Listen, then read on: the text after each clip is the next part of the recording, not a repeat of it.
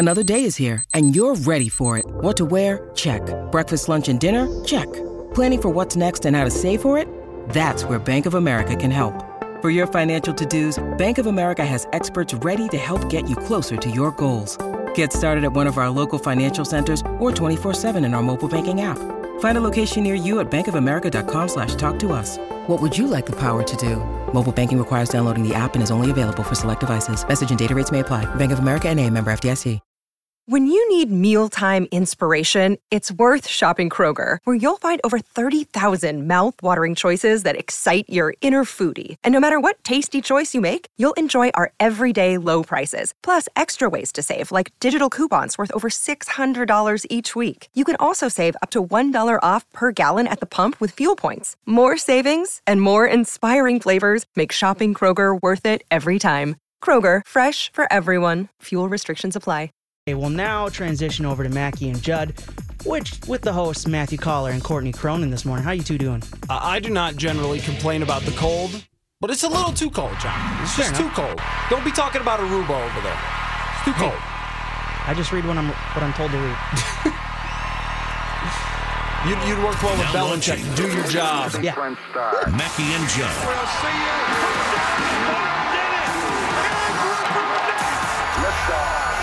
We get things rolling with the opening bell. Want to ring the bell? I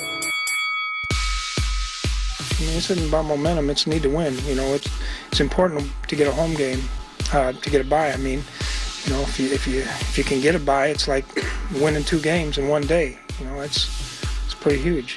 So um, we need to go out and win. That's Minnesota Vikings head coach Mike Zimmer, Matthew Coller, and E S P N's Courtney Cronin. Uh, riding shotgun here for the first time. How are you this morning, Courtney? I'm getting there. Um, I've got I'm on Red Bull number two oh, of, wow. of the morning. So uh, it's you know by ten o'clock, I'll be ready to go. So just don't listen this first hour, in other words. I'm not a coffee person either, so I've got the two Diet Cokes going. You've got the two. You're, you're a little more intense than I am with the Red Bulls. This is um, my twenty seventeen New Year's resolution to give this up, and I lasted till about Week nine of the uh, N F L season. I was I was clean there for a little bit, but oh. you know uh, things happen. Speaking of the N F L season, Week seventeen this week, Vikings and Chicago Bears. What is the biggest thing that we are looking for with this game? Because momentum or whatever, I don't even know what to make of that when we're talking about whether they have it or they don't have it, or well, you know, whether it goes stuff. away, whether you can get it back, right, right. whether you lost it and then you found it, whether you can order it on Amazon and have it brought right to your house. That's definitely part of the Prime package. Momentum always comes with free two-day shipping. There's no way that they lose this game against the Bears, right? No way. And I mean, I think that the key is you stop Jordan Howard early, and then the game from there is is what you make of it. I mean, this should be a pretty a pretty handed win for the Vikings in Week seventeen. They're playing at home. They have an incredible home field advantage in terms of you know what they've done defensively this season in in the games that they've played, in the seven games that they've played there already, and then outscoring opponents one seventy-five to ninety. So for me, this is keep keep it going while it's hot right now. You don't want to limp your way into the playoffs with a loss in Week seventeen. You don't want to start out in the wild card round. So, you know, get the win here and then take some time off, because this is why you're not he- you're not hearing them resting starters and that they talk about that, because they know that that week of rest comes next week when they're sitting at home watching everybody in the wild card round. They would still need uh, a lot to go wrong, even if they lost this game, in order to not have that week off. But if they did, it would be one of those things where uh, those the people who tweet us about all the things that are going to go wrong for the Vikings, that would that would validate them in their theories about what's about to blow up as the Vikings head into the playoffs. I'm I'm really intrigued by the Bears, which might be the first time that I've ever said that in my entire life, that I'm intrigued by the Bears. Going back to... Uh, You're not thinking back to like the oh five, oh six, all that? You weren't intrigued I, I don't back think then? They, I don't think they were intriguing with Kyle Orton and Dick Duran and uh, good defense, but a quarterback who couldn't throw the ball more than eight yards. Maybe the last time they were intriguing was when I thought Cade McNown was going to be a good quarterback. He was my face favorite worst Bears quarterback. If that's a thing. I think him being named Cade McNown and being left-handed and being so hyped, like he, he, he sticks out in your mind. A lot of the other ones can just roll right through. Moses Moreno, I think, was a guy that was a quarterback for them. I mean, they had a, a ton, but for whatever reason, he sticks out a lot. And it looks to me now like they have a quarterback in Mitch Trubisky. It's hard to say, you know, last year Carson Wentz looked like garbage, and then now he's really good. Um, so things can change from year to year. Johnny Manziel looked good for a game and then did lots of cocaine and wasn't good anymore. Um, but I think the Bears are a team that are on the right track and are still kind of good and will be trying to win this game, unlike, say, the Cincinnati Bengals or the Packers, who were just a garbage fire last uh, week. Yeah, and I mean, that's the tricky part about a Bears team like this where, you know, in previous years, whether it's, you know, the uh, the fake punt for the touchdown or, you know, the onside kick that they tried, I believe that was the two thousand sixteen season. Um, you never know what you're going to get, I think, with a team like this. I think it's that's the tricky part where what do they have to play for? I think they have to play for their future. But they've got they've they've got they've got the ingredients now with a really strong backfield, with Mitch Trubisky, with their offensive line, a few more pieces here and there in the draft, and they're right there in the N F C North. Maybe the maybe the Lions kind of dip a little bit, and obviously you don't know, you know, how's Aaron Rodgers going to come back next year? I mean, obviously some health and some time away will probably do him some good, but, you know, now's their chance, I think, to make a statement in this division uh, with where the Vikings are and their uptick this season, and I think that that's what they have to play for, and that's why it makes it so tricky, because you never know what you're going to get. I mean, look at what the Packers did last week. They went for it four times on fourth down. Even Mike Zimmer, when I asked him about it Sunday, said, yeah, I don't think they were expecting them to go for it right. on that yeah. many deep shots. Um, late in the game, you know, three times there in the fourth quarter. Obviously, the fourth one picked off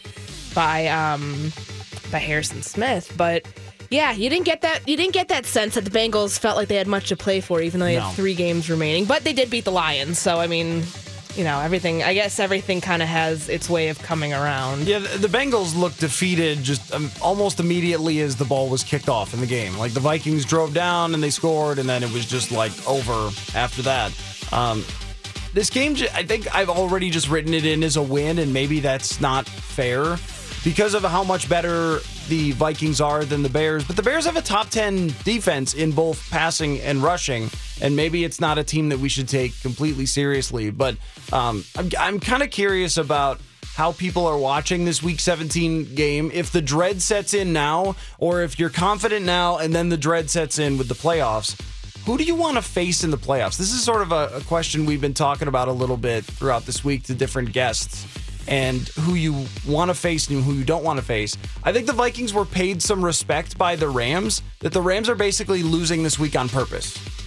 Well, I mean, take a look at their... They're s- sitting all their starters. I kind of get their situation. Granted, that could hurt the Vikings if, you know, if for some reason they were to lose that game and it did come down to the fourth possible scenario where they needed the Rams to win. Um, you know... Or if obviously, if, you know, the number two scenario, I believe, I guess I'm just kind of reading this in my head, would be if the Panthers uh, won that game, if the Vikings were to lose. But the Rams, I kind of understand that position because the highest seed that they can get is a three, the lowest they can fall because they're, you know, their conference champion, their division champion is the four seed. So as Sean McVay said, it's, you know, it's time for other guys to potentially st- step up into those positions, you know, with what you expect kind of from a Week seventeen game where 49ers have been out of it for several weeks, um, and the Rams are in a position now to, you know, just kind of get set, get ready. And, I mean, this is their chance to rest because they know where they're going to be next week. So I think that that's kind of I think that's kind of to be expected at this point. Ding, ding. We'll see it when we practice, you know. I mean, all I've done is talk to him. I haven't watched him work out or do any of those things, but I think we'll get him back practicing this week, yeah. Okay, who is he talking about there, Jonathan? Sam Bradford. Oh, Sam Bradford.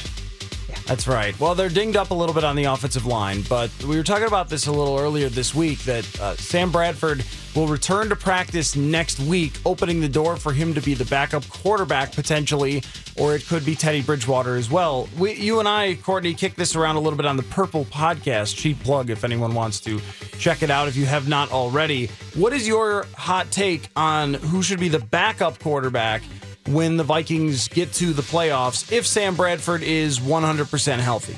I said yesterday, and I'll stick with it just for the sake of an argument, that it should be Sam Bradford. I mean, he hasn't, you know, it's been sixteen weeks. It will have been, I guess, a full seventeen weeks at that point if, you know, if they are going to activate him. I mean, that's something that still remains to be seen, whether he gets back in practice. I mean, that's all, you know, he's saying he's fi- he feels good, that his knee feels good, that he's ready to go. That's what Mike Zimmer relayed to us earlier in the week.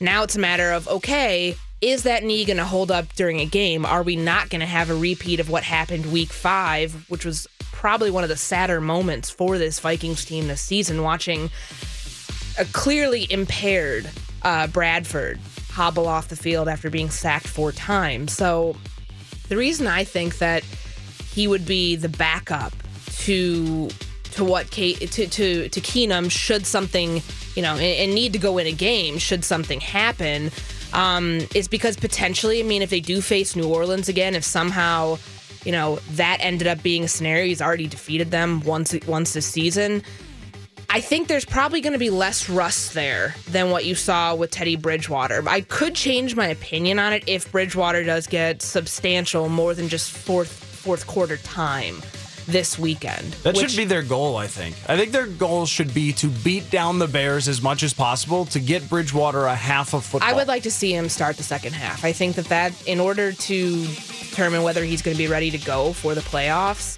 in, in, in determining who's going to back up Keenum, you need to get him a full half. Because it, if he quarters. doesn't, if he doesn't play at all in this game, if he doesn't even get a quarter or a half, then you go into the playoff game feeling like if you have to turn it to him, if Sam Bradford proves in practice that he isn't ready and Keenum gets hurt or struggles really badly and you're way down in a game and you want to turn it to Teddy Bridgewater, you don't really know what you have still. Those two passes against Cincinnati, both of which were dropped, you don't really uh, make a whole lot out of that. I think that Bridgewater might have the advantage of being the backup quarterback just because he's practiced. He spent all this time. He's never been on the injury report, coming to practice every day, where Bradford has had to go get surgery on his knee. He's seeing experts. He's kind of all over the place, where Bridgewater seems like he's back to whatever highest percentage he could be at and would be ready to go in. Uh, but the last time we saw Sam Bradford, he went twenty-five for thirty-two and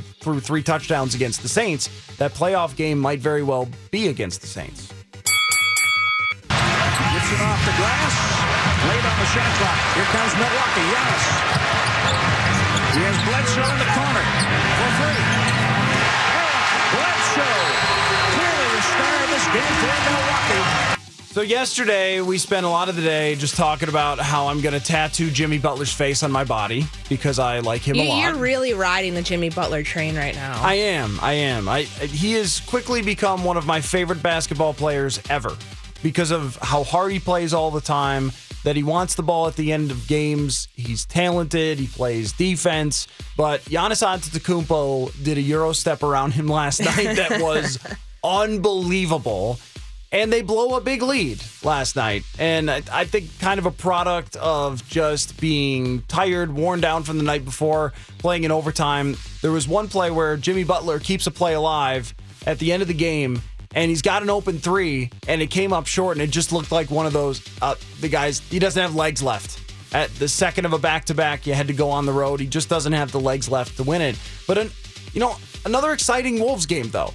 And even as upset as you could get that they blew a lead for the second straight night, that they were way up and should have had a much easier win than they had, the fact that these games on a nightly basis are enjoyable to watch and are close at the end has made me like watching this Wolves team, even though I think they drive some people crazy. It's been a good week for the N B A. I mean, you see a good week for the T-Wolves, all things considered. I mean, a really good win on Christmas Day, the end of the, you know, they're all the big marquee matchups. And I think that it was a smart move, you know, a couple of years ago from, from the N B A of doing this consistently, and where you have a really good Warriors-Cavs game, unlike the Warriors-Cavs game of a year ago in Cleveland on Christmas Day. And then and then you cap off the night with, you know, obviously the Lakers are a hot story. The T-Wolves are a hot story. um, and riding that momentum oh. into into the game Wednesday night with Jimmy Butler and, what, thirty-nine points, new career high against the Nuggets. I mean, it's tough on the end of a back-to-back, and I know that with the extension of spreading out the schedule, it's supposed to eliminate more of those games, and you're not going to win. You're not going to win that battle entirely. But I do think it is, you know, where we're at right now, where competitive games in December are so were so few and far between. I remember covering the Warriors last year. The only regular season game I can pull out of my hat that actually meant something was that December first double overtime game against the Rockets. That was the only good game, in my opinion, last December in the N B A. And now look at it. I mean, I think that, you know, the landscape of the N B A is changing to where they're able to pick off some of this audience um, from other sports, as the N F L is apparently in a decline, is the narrative that we're being thrown out. Um, and, and now you're seeing it, you know, come to fruition. And, and it's, you know, I think it's it, they've, they've got a good fan base. And what we're seeing now is that translating to meaningful games. And people want to watch the N B A in the regular season. And that was kind of the criticism when the Warriors built up their mega team of the N B A was, well, why should I watch? Because I know who's going to be there when it comes to the end of the year, that it's going to be Cavs and Warriors. And I, I don't know that that's going to happen this year. I think the Rockets, uh, the door is open. The Wolves, we talked about it a little bit yesterday with where they should be at the end of the year, that we should expect them to win a playoff round. We should expect them to have a season that they could build on, but I didn't expect this to be perfect. I just wanted it to be fun, and it is fun so far. Matthew Coller, E S P N's Courtney Cronin, Jonathan producing. When we come back, some allegations against Miguel Sano that could affect his future in Minnesota. Uh, Matt and Courtney in for Mackey and Judd. And this portion of Mackey and Judd brought to you by Maurer Chev. All right, Matthew Coller along with E S P N's Courtney Cronin here, fifteen hundred E S P N, in for Mackey and Judd. They will be back next week, and uh, Judd and I will be on tomorrow for Saturday Sports Talk from uh, ten to noon. And two things that if you don't usually listen to Saturday Sports Talk, I think you're going to want to. Uh, because Judd and I are going to break down every single bowl game that I've watched so far Lord. this year. What, you're not a bowl game watcher? I like the bowl. I'll watch I'll watch the Music City Bowl today because Northwestern's in it. Um, and my family's huge Northwestern fans. I will do that, but I'm not going to watch something, something, something dot com bowl or the, the Florida State team that should not have been but somehow got through three levels of checkpoints to somehow get into the Independence Bowl. I mean, it's... Mm, I don't yeah. think the N C double A would ever make a mistake, so I just disagree with you on that. Um, the, the bowl games are great because you never know what's going to happen. It's always crazy. Uh, the other night, the, a snap went flying twenty yards through the back of the end zone. Um, there was a crazy T C U and Stanford game last night where there's big touchdowns going back and forth. Uh, the final score is in the high thirties. The, the the punter won the Player of the Game award in one of these things. It's always crazy and always fun, and I don't care about them at all, so I could just watch and yell at my T V or laugh or whatever it might be. I don't have to care about it. I don't have to think about sports topics relating to it. I could just be like, get up. Throw it. You know? Well, I mean, it's, it's fun to have football on at this time of year. I know a lot of people are off between Christmas and New Year's. And I mean, I'm looking forward to the college football playoff and the national championship game. I think we got one of the better ones last year, and I'm excited to see, you know, what happens January, what is it, January ninth? Monday, whatever whenever. the Monday, whatever yeah, the whenever. first Monday is after the A F C N F C wildcard weekend. See, this is the best part is you could ask me almost anything about it and I really wouldn't know or care. Like, oh, uh, what about that quarterback that's playing in that game? Like, I don't know. I Yeah, I saw him. We but haven't seen... That's the best part. And the one thing I think that is interesting this year is you haven't seen too much of... I remember last year people were making a huge deal of Christian McCaffrey not going to the Sun Bowl. And oh, yeah, yeah, yeah. You haven't seen too much of that backlash from some players that decided to sit it out. Um, but you also haven't seen any, like, really dominant performances uh, where guys have increased their draft stock. I know Solomon Thomas did that in that same Sun Bowl game last year with four sacks on... Who? Who'd they play? I don't remember. You didn't watch Stanford, North Carolina? Oh, Mitchell oh, Trubisky? Oh, Mitch Trubisky. Oh, that's you know, right. I'm just was, bringing everything back. Yeah, he, was, just, he wasn't very good in that game. No, he was not. He was still drafted well, was, high. You know, his first year as a starter, so... Well, that's the other best part about the bowl games is that I'll watch them and never remember anything about them ever again. It's almost like preseason football to me. And that's part of it is because these guys sit out. There's no fans. They're like the, the, the crowds for most of these, if it's not the national championship, are like ninety-four people. It's just a you-know-what show, and that's why I like it. Because because it's just uh, the part of it is that it's just on. It's like the N C A A tournament with basketball. For the most part, I'm not rooting for anyone, but it's on, so it's going to be on my T V because it's sports, because that's better than having General Hospital on. Um, is that still on T V? I don't know. So, well, I think it makes up for the fact that they didn't do the twenty-four hour college basketball tip-off this year. That was my favorite thing to watch oh, yeah, in the last yeah. few years. And just you know, leave the T V on one channel. Yeah, I mean, there's, there's, I'm sure there's some good bowl games coming up as we get closer to the ones that, you know, have bigger implications for, and then obviously the college football playoff. So let me, um, let me shift gears here. Sorry for the uh, transition, but I wanted to get to this at the beginning of the show because uh, it's turned into very quickly the biggest sports story that is happening right now, I think, in the Twin Cities. Um, as as much as I would love to continue to break down the bowl games for you. We can talk about your yeah. prop bets later. Yeah, yes, Jonathan is working on that. He's working on, I saw some Twitter followers uh, gambling on different things that happen within the bowl games. So not just the bowl games, but things that happen within them. And I don't gamble on sports, but I like watching other people do it. I feel the same way about boating. Like, I don't really want to go out on the boats, but I like that you're doing it. And I'll sit over here on land and watch you do that. Um, anyway, so Miguel Sano, his situation. Uh, a photographer here in the Twin Cities accused Miguel Sano of uh, assaulting her back in two thousand fifteen. This dropped a, in a Twitter post on Thursday, uh, something that I don't think anybody knew about or saw coming until it was put out there. And where we stand right now is the team has said that they're aware of the allegations, taking them seriously. Um, Miguel Sano has unequivocally denied them, and Major League Baseball is uh, investigating. What he's accused of doing is uh, essentially grabbing a female photographer and trying to pull her into uh, a bathroom, more or less, and she fought kind of back and forth with him, is is her story that she posted on Twitter. And that's kind of where we stand. And with Sano, we had already been talking about the possibility of him as a potential trade target. And there's many different ways you could go off of this. But if we start with the very baseballness of having a player that's been accused of um, now assaulting this photographer, it, it, it certainly makes you wonder what his future is in Minnesota. And I also think if they were trying to trade him before, his value would have been quite high. And this would very likely concern other teams that might have been about to give you an ace pitcher. Yeah. And that's if if this is a situation now where his value as a third baseman, I mean, he's obviously coming off of two seasons where he missed a significant part. But he played one hundred sixteen games two years ago, one hundred fourteen a year ago, with just with the shin injury. Um, and now he's you know coming off surgery. His value as of twenty-four hours ago as a third baseman power hitter was pretty high. And and if you wanted to bring in another starting pitcher here to go with Erwin Santana and Jose Berrios, I think you'd be in a good position to do that.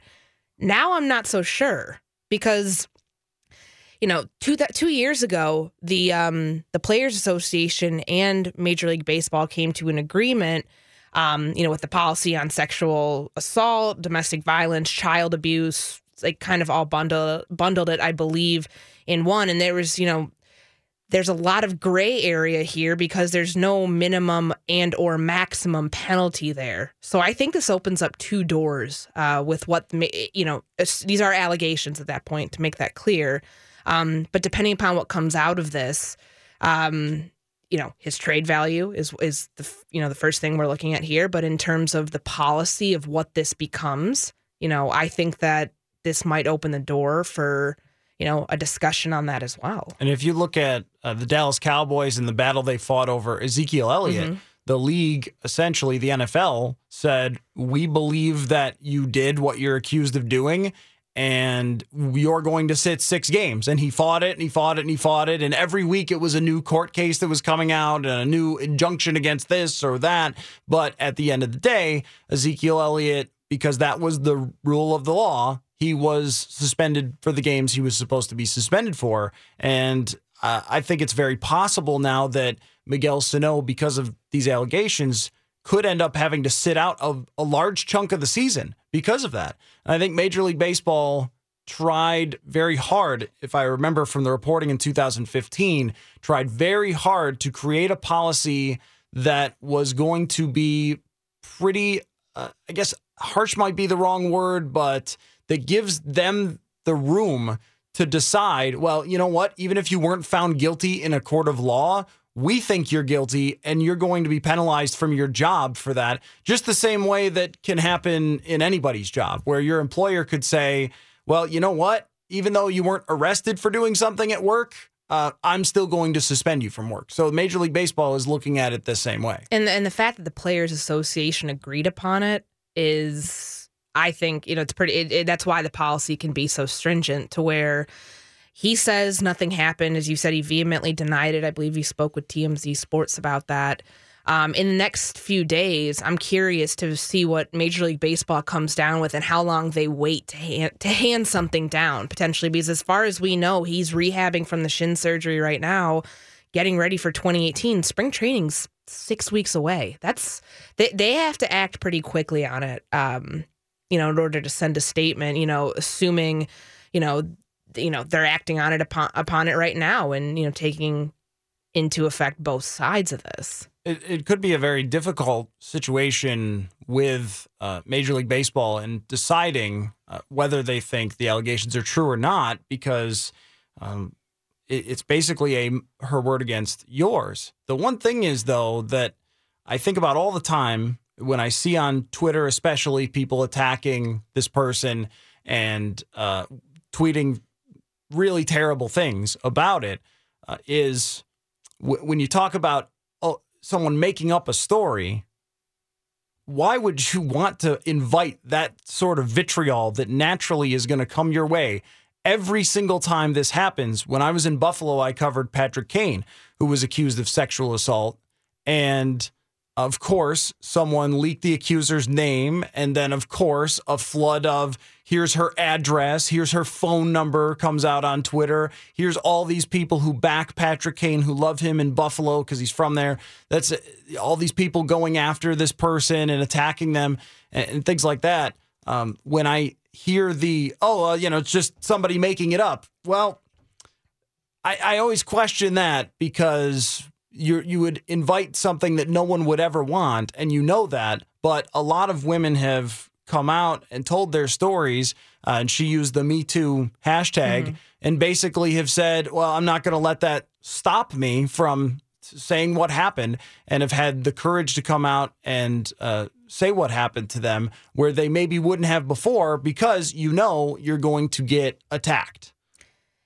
You know, the thing that I think, the thing that deters people in this, to where the people who are going after the accusers of um, of sexual harassment, of, of violence, of things like that, the victims essentially, are situations like what we saw uh, this fall with Chris Forrester, the offensive line coach of the Dolphins. Granted, there was no sort of sexual harassment, at least that was in there. It was, it, it, I believe, an adult entertainer Um, that he was somehow in a relationship with. And then she goes out and says, well, I'm doing this for X Y Z reason. And I tend to think, you know, drawing the lines between that and sexual harassment victims coming out and people saying, well, why are you coming out? You have something to gain from this. Those very few incidences where someone's clearly doing something for their own gain. Um, as that woman, the one, the Vegas uh, dancer was saying, you know, she was doing it for to, to you know, to fight against racial injustice. I don't I don't see how that was a thing. Yeah, that but, was a wild story. Um, I mean, that was a stretch. Like you you hit that one forty miles the wrong direction. That, that was the guy doing blow on well, his office video ahead of taping himself ahead right? of an offensive line meeting. Um, but I I use that example because I remember a lot of people came out after that and said she's a gold digger, she's this, she's that, she's the other thing. I tend to think very small examples like that when there are real victims, like, you know, I mean, in all of these, as we're saying, again, these are all allegations right now against Miguel Sano, which he vehemently denied. And the photographer, uh, the Twin Cities-based photographer, came out yesterday, and then there's the back and forth. Very easily could be true. And, you know, but I think she's already, she's not given the benefit of the doubt because of things that, you know, small examples here and there where people automatically want to say, well, you have something to gain out of this. Why are you coming mm-hmm. out two years later? And I, you know, looked at her, looked at her mentions yesterday, and that was the oh, one thing. Why is this coming out? I know. I should really, I, I've done this long enough. You're that just I hurting really, yourself by doing that. Yeah. That's, I mentioned something about that before yesterday about arguing with people on Twitter. Like, we just, we waste so much time uh, just battling against the stupidest of the possible stupid. And if you tweet something at that person about this situation of which you know nothing about, and just like Miguel Sano, so you're going to harass someone on social media, you're a loser, and that's a really dumb thing to do. And I have no respect for you if you do it. But yet every single time, that's what we see is fans want to back the player immediately. And the thing is that people like ourselves who cover sports on a daily basis as reporters, we know a lot about the culture of sports in general and how women are often viewed and how women are often treated. And maybe just because people on the outside didn't realize this was the case until recently, because we've gotten a lot more stories, this is the case a lot. Whether Miguel Sano did this or not, I don't know. But I know this sort of thing happens on a very regular basis with with athletes and the way they're treating women in locker rooms. It has not happened to you in the Vikings locker room this year, but if you're around long enough, it will, probably, if you're a woman reporter in sports. And that's what needs to get out. And that's why people need to tell their stories of what have happened. So someone like Miguel Sano, if he did this, and athletes in the future, they know that you're going to get suspended, that they're not just going to be bullied like that, and they're not just going to hide it, and they're not going to be afraid of the Twitter morons who are going to attack you, that you're you're not going to get away with doing stuff like this because athletes have for a really long time. And, and there's the negative part, too, that this will essentially always be attached to his name. Like, regardless of whether it comes out to be true or not, the fact that the allegation was there, whether fair or not, is always going to be attached to his name. So I think it really puts you in a position as an athlete, you know, if there was even the slightest hint of doubt of whether you could get away with something like that, to to to go the other way. It's a, a situation that we'll be keeping an eye on. Uh, we'll take a break here because uh, Jonathan is angrily pointing at me. He's such an angry young man. Um, so we'll we'll take a break. We'll touch on it again later, but we're going to be just keeping an eye on it and whatever happens from here. I think that right now it comes to a standstill of, okay, we wait until Major League Baseball investigates, and then we'll know whether the Twins Uh, will be interested in moving on from him because of this, or whether he'll be suspended because of this, or whether nothing will come of it. Um, that's what we're going to have to wait and see. So let's turn the page on to back to some Vikings. Our forte as uh, two regulars out at Winter Park, where we, well, people people don't know where Winter Park really is, but we, we have to cross the street every day and risk our lives to get over to that field house. It won't be that way in three months. That's right. When we, when the Vikings move to Eagan, their beautiful new facility behind, I believe, the airport. It's kind of, if you if you're yeah. looking from an aerial view. So yeah, we do risk our lives uh, slipping and sliding in the ice and snow. You're all your, welcome. Yeah, seriously. Merry Christmas. Uh, I want to ask you if you trust Case Keenum in a playoff game when we come back. Matthew Coller, E S P N's Courtney Cronin, in for Mackey and Judd. At what point of the season did you start feeling comfortable, if that's the right word, with Case as your quarterback? Matthew Coller, E S P N's Courtney Cronin uh, here. Oh, what what is that? I'm trying, you know, I'm trying to think back throughout a Zimmer the moan? Season, but uh, I don't know. It was, I mean, how many games did he play? Ten, maybe four or five games ago, probably. You know, he just played. He's played well. Mike Zimmer there more or less ad- admitting earlier this week that he didn't trust Case Keenum like the rest of us throughout this season, um, but he has grown that trust as the season has gone along. Um, that was my mistake, Jonathan, but that's a, the perfect sound clip to lead in to what I wanted to discuss here with Courtney, is whether we trust Case Keenum in a playoff game. And uh, you can chime in on this one, six five one, six four six, eight two five five. If you go into a playoff game against, say, Drew Brees, uh, do you trust Case Keenum to do enough to win? Uh, you know that the defense is going to be good and probably hold any quarterback to a below-average day from what they would usually do. Um, at the same time, you need Keenum not to make mistakes or to do enough offensively to get you a win in the playoffs. Courtney, historically, over the last ten years, it has not been um, anyone else except for elite quarterbacks, mm-hmm. more or less. Um, there was the debate over whether Joe Flacco was elite, uh, which if you're on the internet, you know all about that. And that was beyond a decade ago to, you know, right? Yeah, uh, that was, it was a uh, when was that? Maybe two thousand nine. So almost you're going, yeah, getting there. You're going back a little ways. I'll do my math there. All the other quarterbacks are multiple Mannings, Roethlisberger, Brady, Brees. That mm-hmm. those are the guys who win the Super Bowl.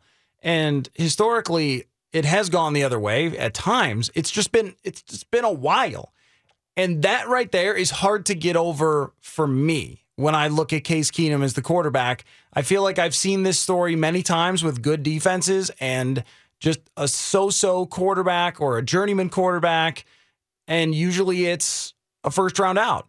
I mean, that that tends to be historically what's happened. It's the, the Alex Smith theory. Well, and a lot of that, too, they've started in the first round. I mean, all things considered, they're probably going to be, you know, getting that first round bye this weekend. But what did Mike Zimmer say? He, he started to really start to trust him four or five games ago. Is that right? Mm-hmm. So four games ago is the Vikings win, fourteen nine win in Atlanta, where Keenum had that great second half where he was, what, eighteen of eighteen in passes over the middle, um, in between the numbers or over the middle of the field. And you know, it was just dynamic there in the second half.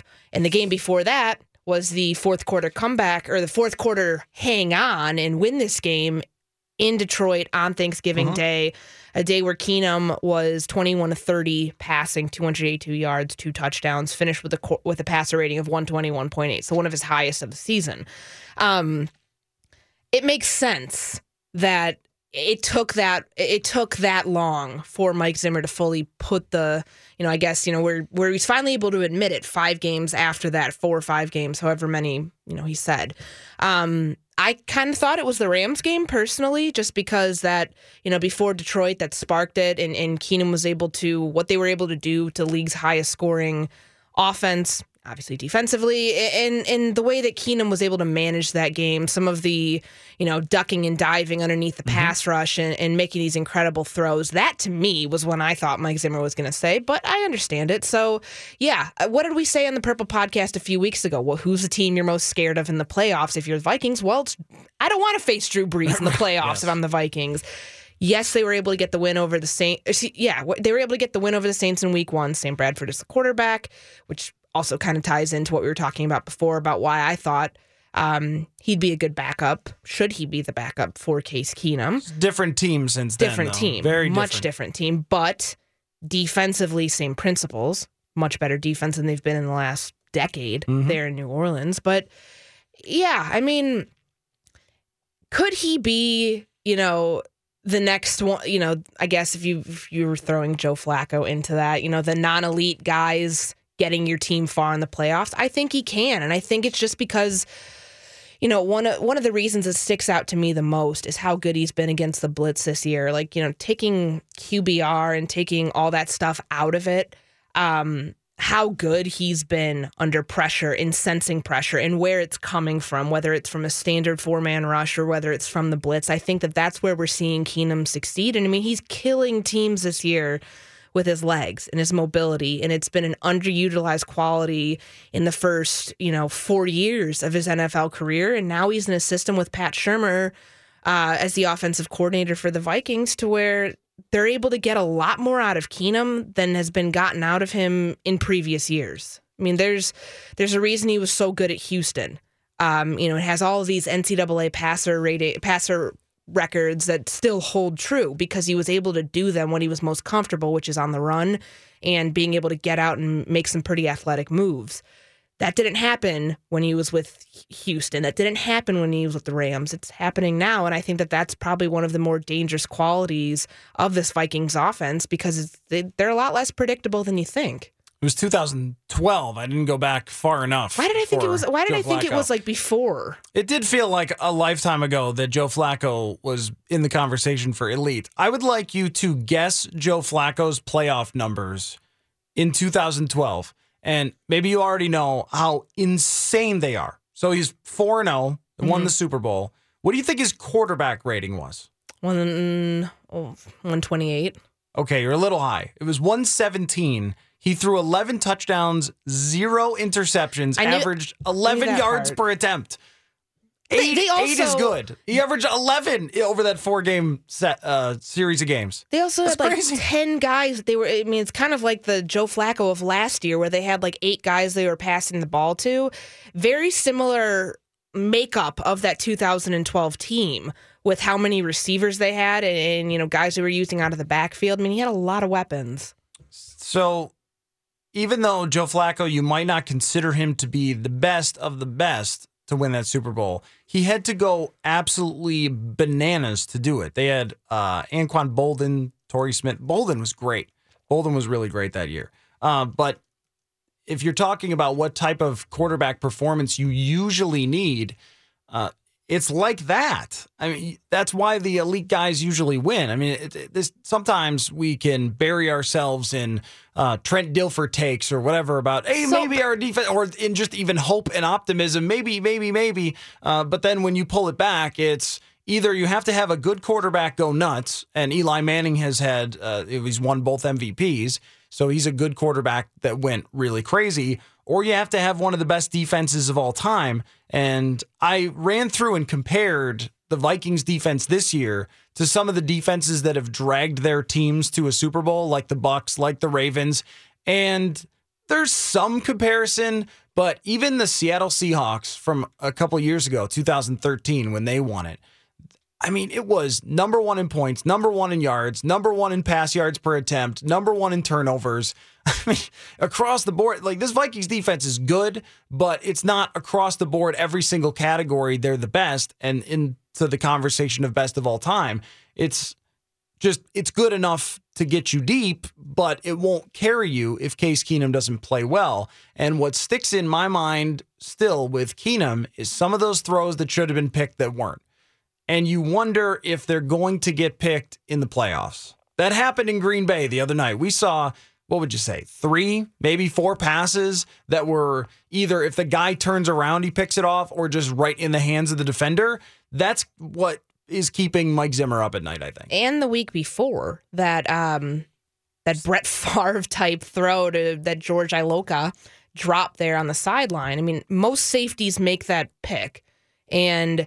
I think that those types of throws, and even if you go back to the to the Rams game, that miraculous throw that he, you know, the completion to Adam Thielen, I mean, more times than not, that's not going to work. And I do think that that's probably what Mike Zimmer is a little worried about, that the excitable case that, you know, he he's the one who calls him that. I mean, that's that's been used multiple times.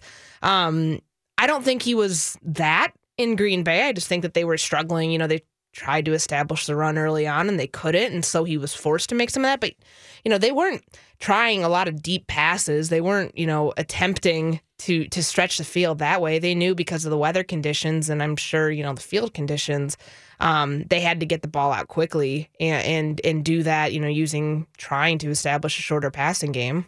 Let's uh, take a look at the playoff picture and who the Vikings could be matching up if things play out when we come back, and some of the games to watch over the weekend here. Later on in the show, we will check in with uh, Jace Frederick from the Pioneer Press, talk a little Wolves with him around eleven forty-five. And my friend from the Toronto Sun, John Mattis, is covering the World Juniors. And there was no real connection to Minnesota for me, just sort of, okay, World Juniors on T V.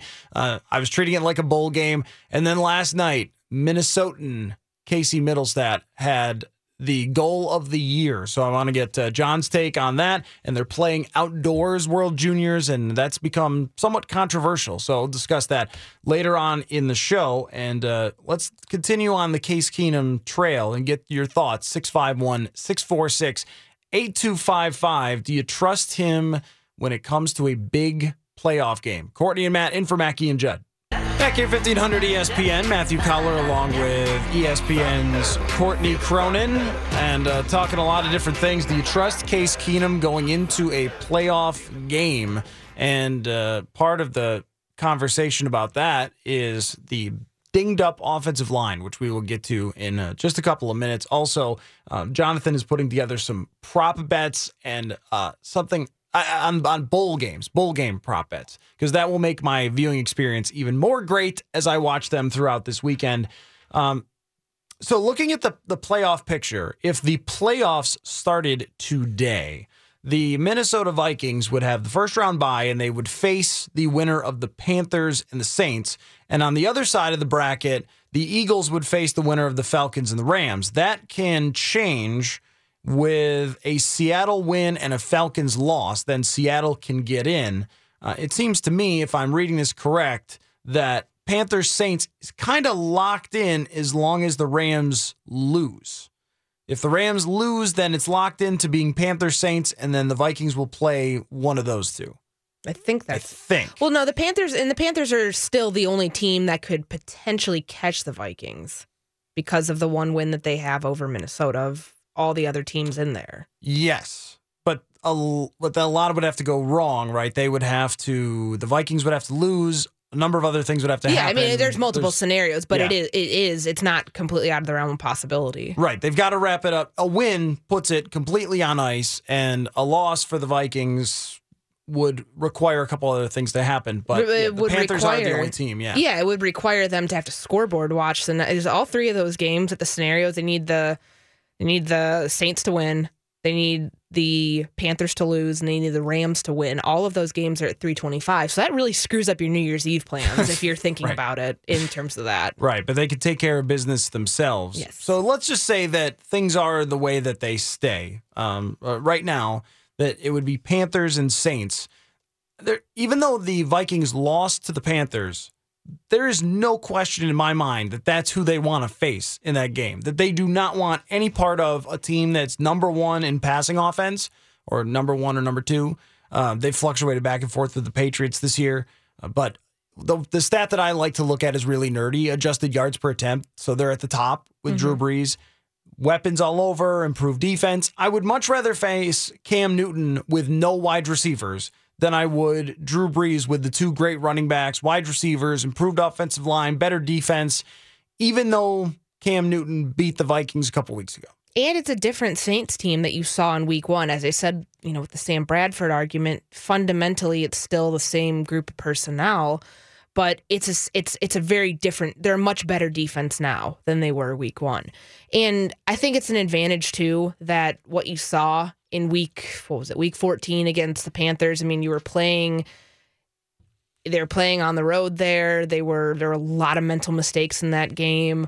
You know, it took them till about the third quarter uh, to really put a clamp down. But even still, I mean, you know, some busted coverage there on the Cam Newton, you know, big return. And, um, you know, after the after the Andrew Sandejo uh, interception, the big run by, how long was that, sixty-eight, sixty-nine yards, something like that, because of a misgap assignment? I mean, that stuff doesn't carry over, especially with this team. And it's what Mike Zimmer said, that that loss woke them up. Um, I think you'd see a much different Vikings team against the Panthers. And it wasn't that long ago. I mean, that's, you know, if they get this first round bye, they're they're game planning for two teams they've already seen. And, you know, assuming this picture stays the way it, and it should, um, in that round. So, I, yeah, I think that that's definitely the matchup that they want to draw. Not Drew Brees. I mean, Drew Brees not going to be throwing the interception that he did um, against Atlanta like a few weeks ago. I just, that's not what you're going to see from him in the playoffs. Tight end should have knocked that ball down anyway. Yeah. If uh, you're nervous about the Vikings going into the playoffs, um, I'm going to make it worse for you when we come back and talk about the offensive line and uh, their health. Also, Case Keenum. Do you trust him? And a good tweet that um, m- might help us out with our issue at Winter Park of us almost getting hit by cars. Uh, Courtney and Matt in for Mackey and Judd.